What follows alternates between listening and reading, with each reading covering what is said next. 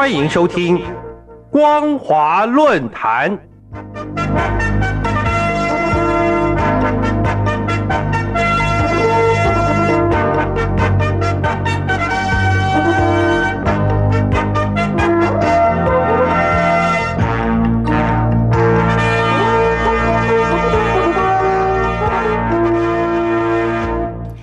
听众朋友您好，欢迎收听光华论坛，我是黄轩。今天的论坛主题是：为什么中国政府无法提升名气的投资意愿？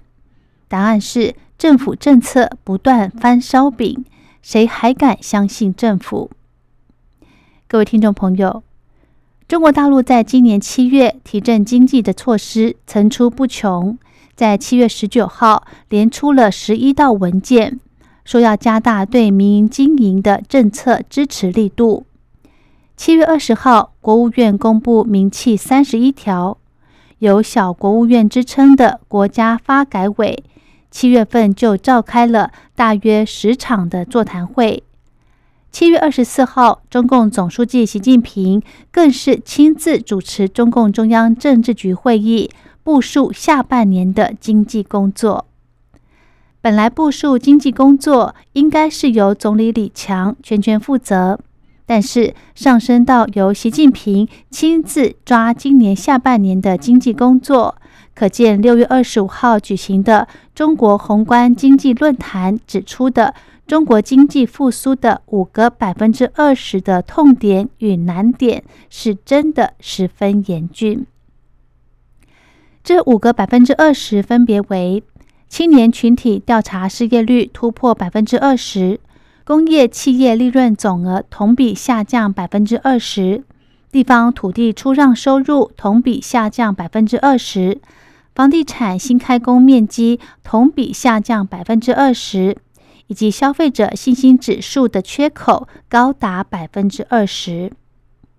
要解决这五个百分之二十痛点与难点的药方子，说容易。也很容易，简单一句话就是提升民间投资的意愿，就是解决这五个问题的牛鼻子。只要民间投资意愿增强，就能扩大国内经济规模。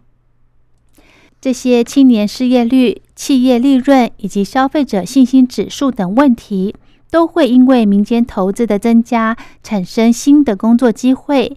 最后，消费者的信心指数自然也会增强，形成良性循环，而这五个难题自然会迎风而解。但是，民间投资意愿为什么没办法提升呢？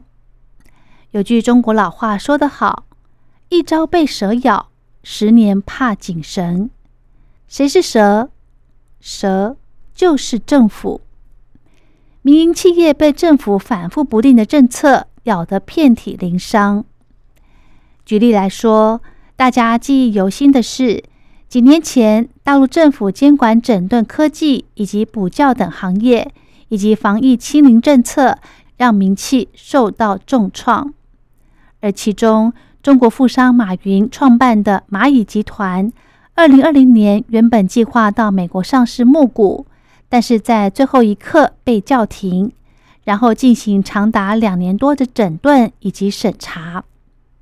今年七月七号，中国金融监管机构宣布对蚂蚁集团及旗下机构处以罚款和没收违法所得，共计七十一点二三亿元人民币，更是指标性的事件。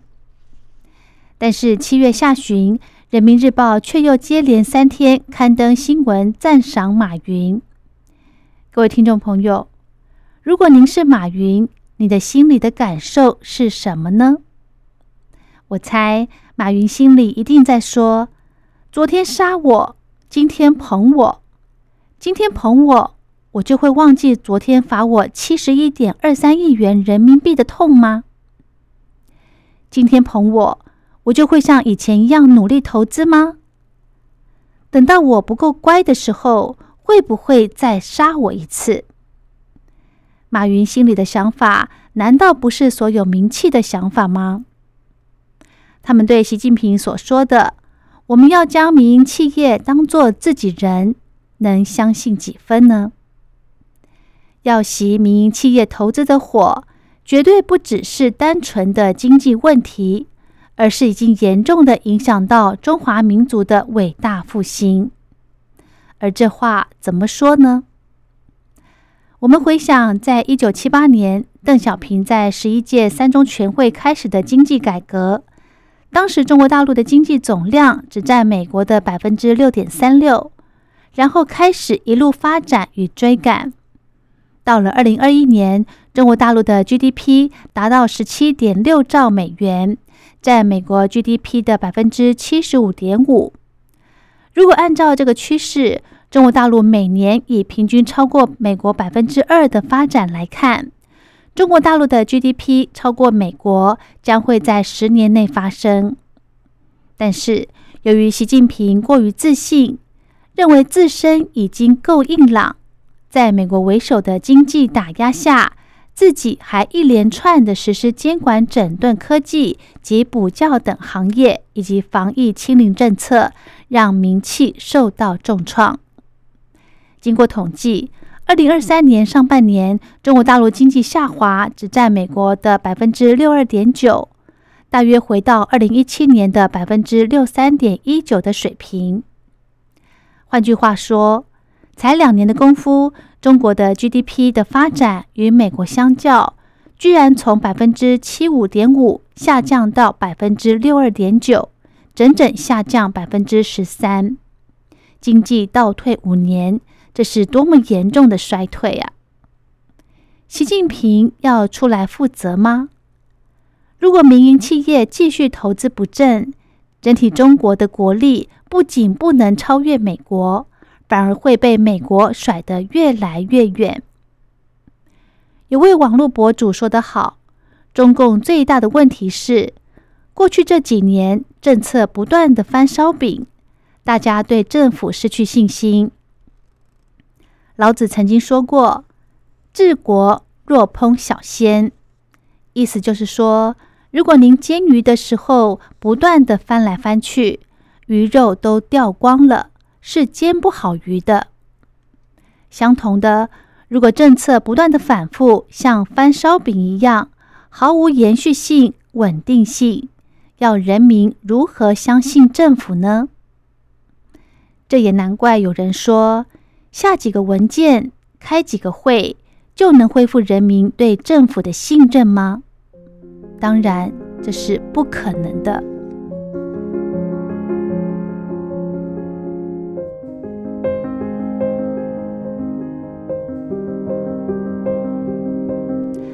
好的，今天的论坛主题是：为什么中国政府无法提升名气的投资意愿？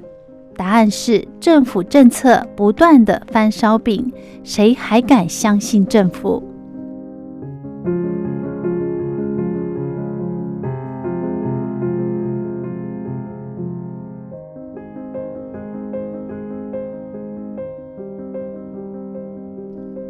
我是黄轩。